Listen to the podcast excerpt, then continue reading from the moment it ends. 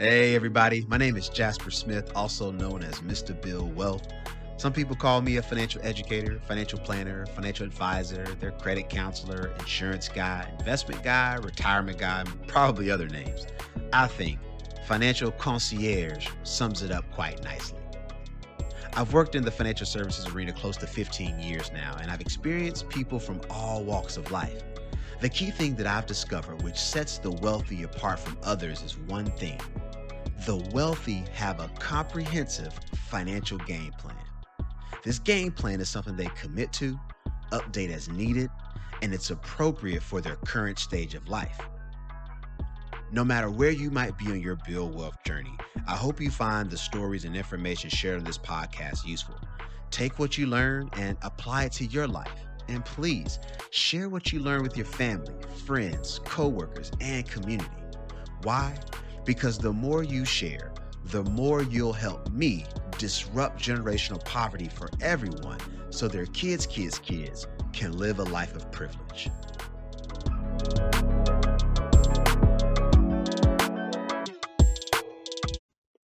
We kick off every episode with story time. During some episodes, you'll hear an inspiring story that will provide you with the encouragement or motivation that's needed to face your financial fears head on. While other stories will be cautionary tales that might help you avoid financial setbacks in life. Some stories will be general observations that Mr. Build Wealth has made from living life as a financial services professional. Either way, we can learn so much from the actions of others and consider maybe jotting down a few notes while you listen. Oh, yeah, you'll even hear some personal stories from Mr. Build Wealth himself. All right, let's get to it. The title of this story Getting to Know Mr. Build Wealth. I thought it would be fitting if I kicked off the first storytime segment by giving all the listeners a little bit of background about me, how the Build Wealth movement came about, and why I'm so passionate about what I do. So I'll start from the beginning. I am the youngest of three. I'm originally from Durham, North Carolina. Shout out to the Bull City. I attended the most incredible educational organization in the country. It's an HBCU. It's North Carolina Agricultural and Technical State University, Aggie Pride. Then I graduated, got a job. So, so, uh, so let me. I I loved growing up in the South. Uh, you know, shout out to Esther and Ira, my my mom and dad, for raising three dope ass kids. And what's cool about my parents is I gotta give them their flowers because they created Mr. Build Wealth. Like they didn't know I was going to become this guy, but just growing up in their house and understanding that there was an an expectation is what I want to say. Like just on how you conduct yourself in life in terms of like being a, a black man, you know, having my father in my life. Like there's all these small things that I think culminated in in in producing me. And it was kind of like I was a work in progress like everybody else. But being the third child, you know, shout out to to Brent, my brother, and my older sister Devanya. But it's it's great when you're the third one because you can watch the other two, and I move a a certain way because of my siblings. So kudos to the fam bam for really creating me and helping me and guiding me. I mean, yeah, man, just it's it's it's really cool when you're born into a situation like that and I think it's helpful for people to know that I'm very appreciative of how I was raised. I grew up, I would say, as a privileged boy. Like, I, I didn't struggle. Like, my parents didn't grow up, you know, with a ton of privileges.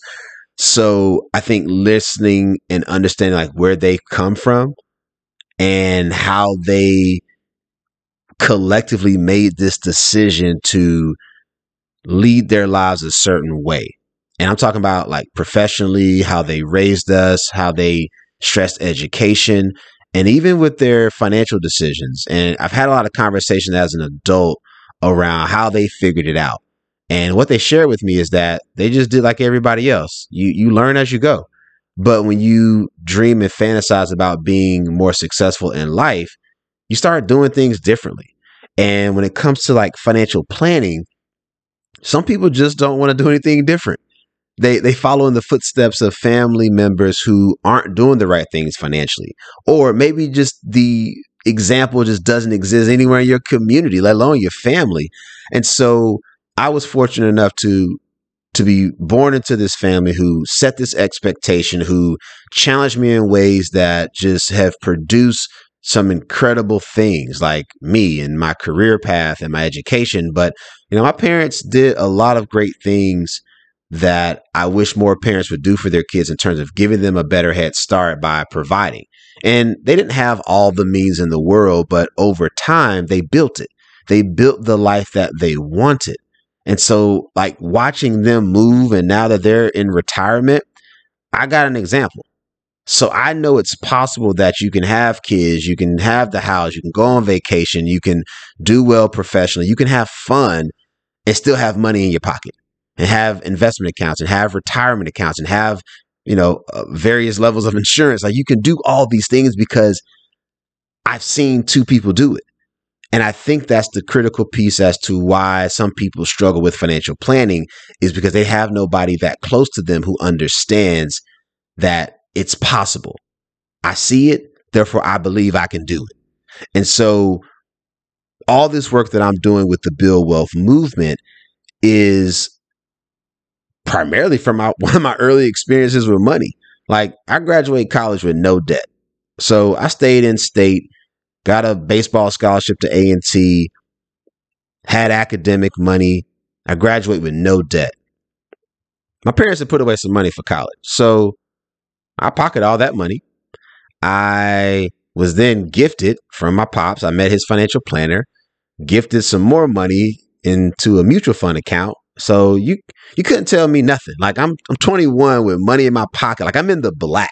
Like I don't owe anybody. And from that point on, I got caught up in, I'll say, life. Got a job. So I, I leave Durham. I, I moved to Philly with my first job out of college. But the problem is, I didn't know how to really move in a big city. And I was there with a ton of other young professionals who were also fresh out of undergrad. So we're all in this big city for those who weren't from a big city.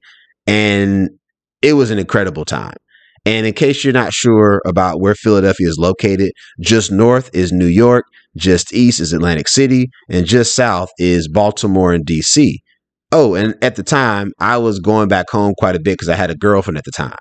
So then, oh, I should also say, my brother lived in Las Vegas. So I was living that life uh, happy hours three, four times a week, out every weekend, flying to Vegas, driving home, driving somewhere. Like I was not in Philly a lot. Like I enjoyed Philly. I was only there for a year before I moved to California, but I blew so much money. So all that college money that I pocketed after graduation, it quickly got missing. And and for me, that's when reality starts to set in is that you you kind of see yourself going down this path but nobody's there to stop you because, you know, I'm 21, done everything right, got my job, got my benefits. Like, you can't tell me shit. But somebody should have told me you might want to get your spending in, in check. But I didn't. So, all that money that I had coming out of college should have set me up for financial greatness. And over the course of about a year and a half, I blew pretty decent chunk of change. And not much changed when I got to California until maybe another, you know, six months almost. And then reality starts to set in that, okay, I am not saving enough. I'm not investing enough. I'm not really thinking about the long term at this point. And that's pretty typical, right? You're fresh out of school, you're young, you're you're trying to do you're trying to do things, trying to see the world, trying to travel, trying to have a good time. But you're not thinking about getting older. And so the reason that I'm so passionate about all the efforts that I put into the Build Wealth movement is simply because I've been that kid that had some money and has lost it. And then I made some back and then I became an entrepreneur, lost it again. And so I've had this kind of, you know, roller coaster of a journey called life. But I love the lessons that I've learned over the course of my lifetime. And if I don't make certain decisions, I don't know if I'm here today even doing this podcast. So I don't regret any of the things that I've done, but I, I share this story with you to let you know that I understand you, literally. And when people are like, man, you're always just hard on people, you're really trying to challenge them and go in on them, it's actually because I care. I care to see you do well. I care about you infecting your family with better financial information and guidance so that way you don't blow money. That way, if you have children, you have enough insurance. That way, if you have again assets you have an estate plan so all these things that i'm constantly stressing to my clients or discussing during webinars and workshops and volunteer efforts it's it's personal for me because i see the realities of what it's like to live in this world having money makes a difference and then having money and being uh, responsible with it is even better a lot of people get rich and then they're broke soon after right so i felt rich at 21 you couldn't tell me nothing and then I was quickly like, ooh, not doing as well as I thought. Still had a job, still making money, but just not looking good, I'll say on paper. So when I when I talk to people, it's sometimes good for them to understand that I've made some very, very dumb decisions financially, but I made them all in my early 20s. And then at some point I realized I can't be financially successful if I keep doing the things that I'm doing. So I switched it up. And then I became a financial planner. So now I can't be a hypocrite. So like all these things in life have culminated into Mr. Build Wealth, into the Build Wealth movement. And it's why I'm so passionate about what I do. So I'm, I'm hoping that this story gives you a little bit more insight into who I am, why I'm so passionate, and hopefully you will continue to stick around and I hope to share some more stories with you about my experiences as a financial planner. You know, I'll share some more personal stories about financial things that I've done wrong.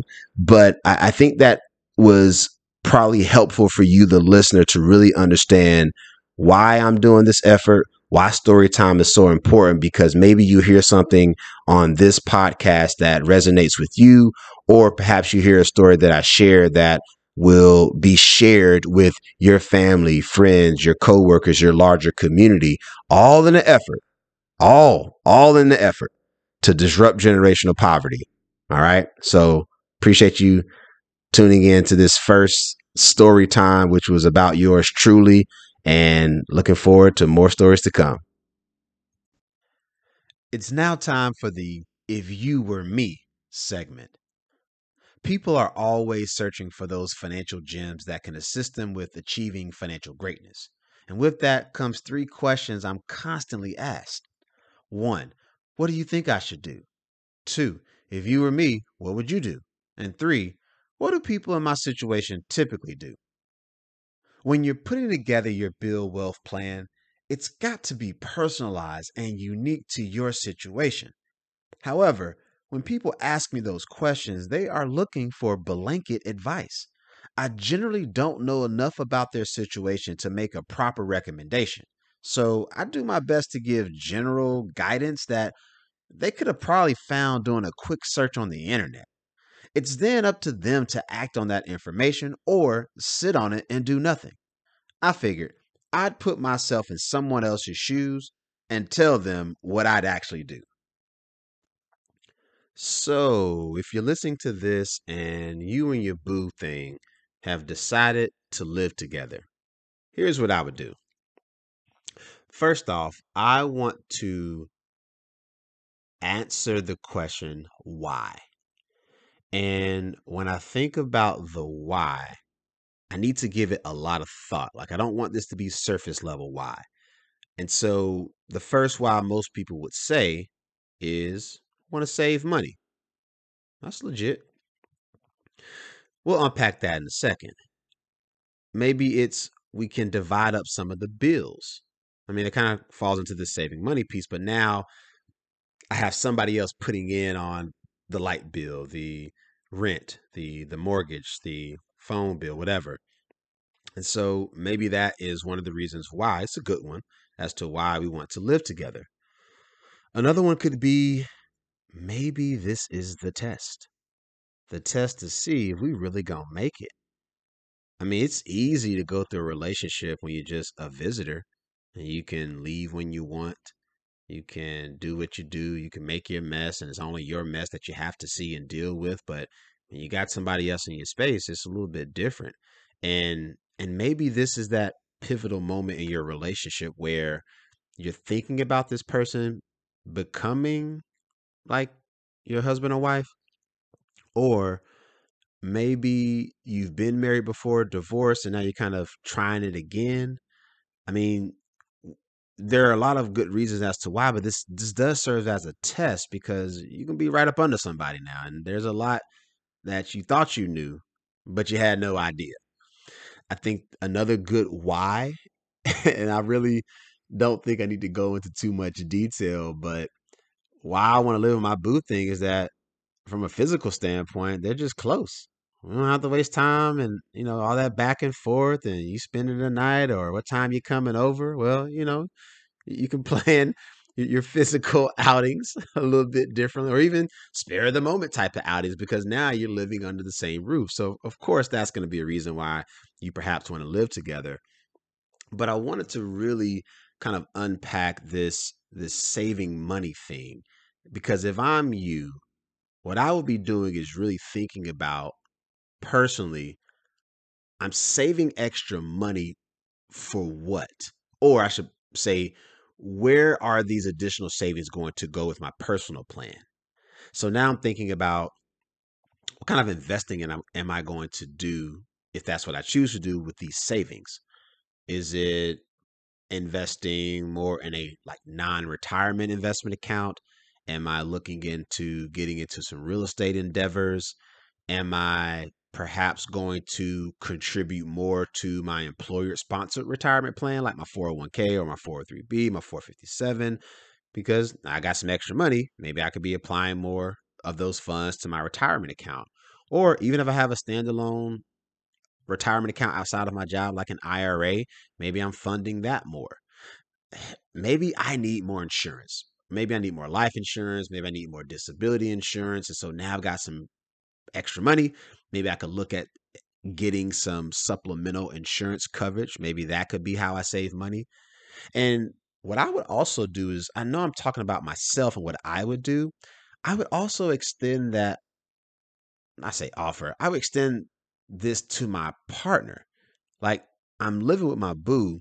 And if I'm going through this process of thinking about where the savings are going to be applied as a result of us living together, what are they going to do? So, have you even, I should take a step back. Have you even had that talk with them? Like, we're coming together and you are personally going through the whys, but what about your partner?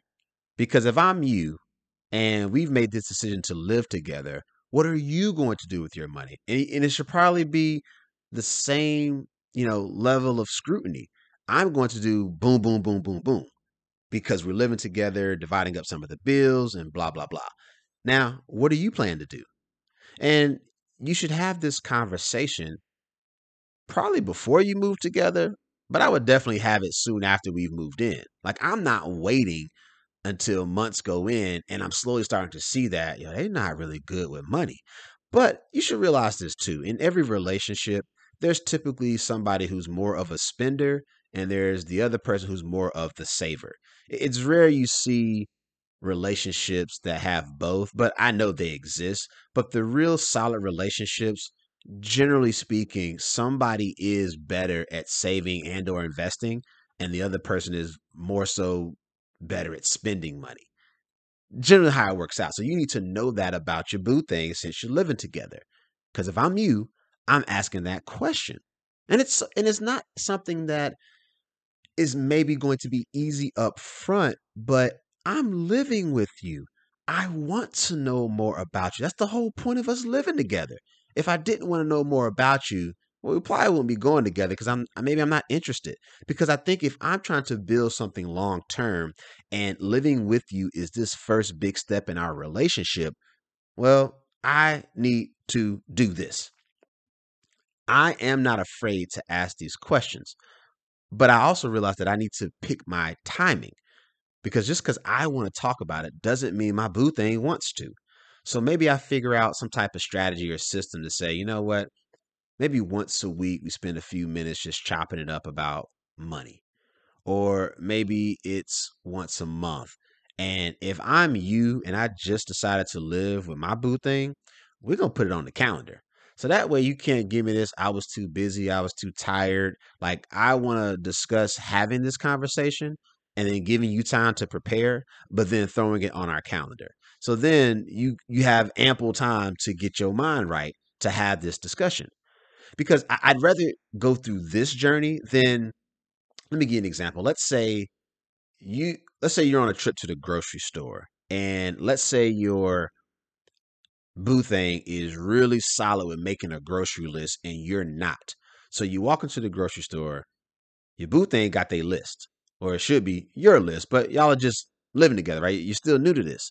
So maybe I'm the one that just walks up and down every aisle. And so we're in the grocery store way longer than we need to be, spending more money than we should. Versus my boo who's over there like, yo, why why are you doing all this? Like, here's the list. Let's get this and get out. Like that kind of stuff right there is one of those signs that you need to have a talk. Perhaps before you even go to the grocery store, or maybe before you get out the car. And what you got to realize is that if you don't stop and have the conversation, that stuff does not change. People at a certain point in your life, you're so ingrained in your habits that nobody has ever decided to check you or to get you to see it from their point of view because you've been living by yourself. But if, if I came together with you to save money or divide up some of the bills, well, this grocery bill might be a little bit less if we made a list. Or maybe your, your boo thing is so good with the list that they also clip coupons. So, look, if you have the talk, it makes it easier. It makes it easier to exist. The most successful couples have some type of system when it comes to all things financial and especially when you're living together. Because if I'm you and I've made this decision to take this step to live with my boo thing, I have to have this conversation. I mean, think about this, y'all. If you don't, and let's say you just avoid this entire conversation and you do end up getting married, I mean, at some point, it's gonna happen. It's there's gonna be a blow up. And if I'm you, I know that if I take the time up front to have the conversation before we come together and live under the same roof, I'll be ready. I mean, this is a pivotal, again, pivotal moment in people's relationships where you decide to live together. That's a big commitment. But with that commitment goes a lot more than just making the decision to live together and just saying that we're going to save money by living together. It's got to be more than that. So explore all of this. Have the conversation.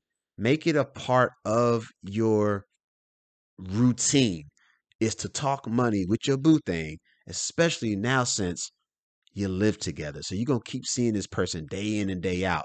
And if you don't address the stuff, just know at some point it may blow up. Hopefully, the tips that I've shared will be useful to you as you and your boo thing live together.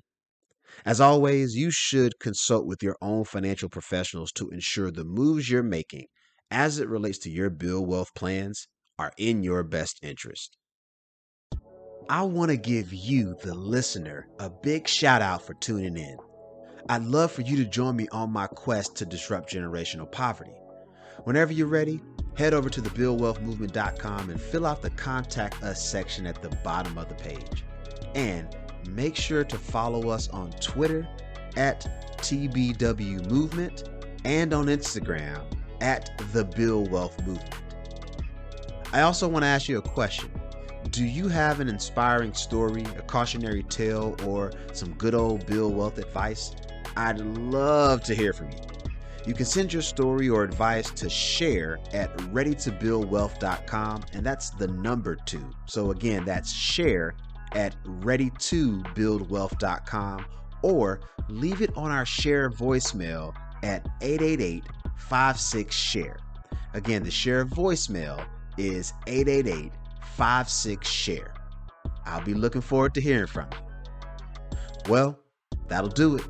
Until next time, just know that I'll be working tirelessly to disrupt generational poverty for everyone so their kids, kids, kids can live a life of privilege.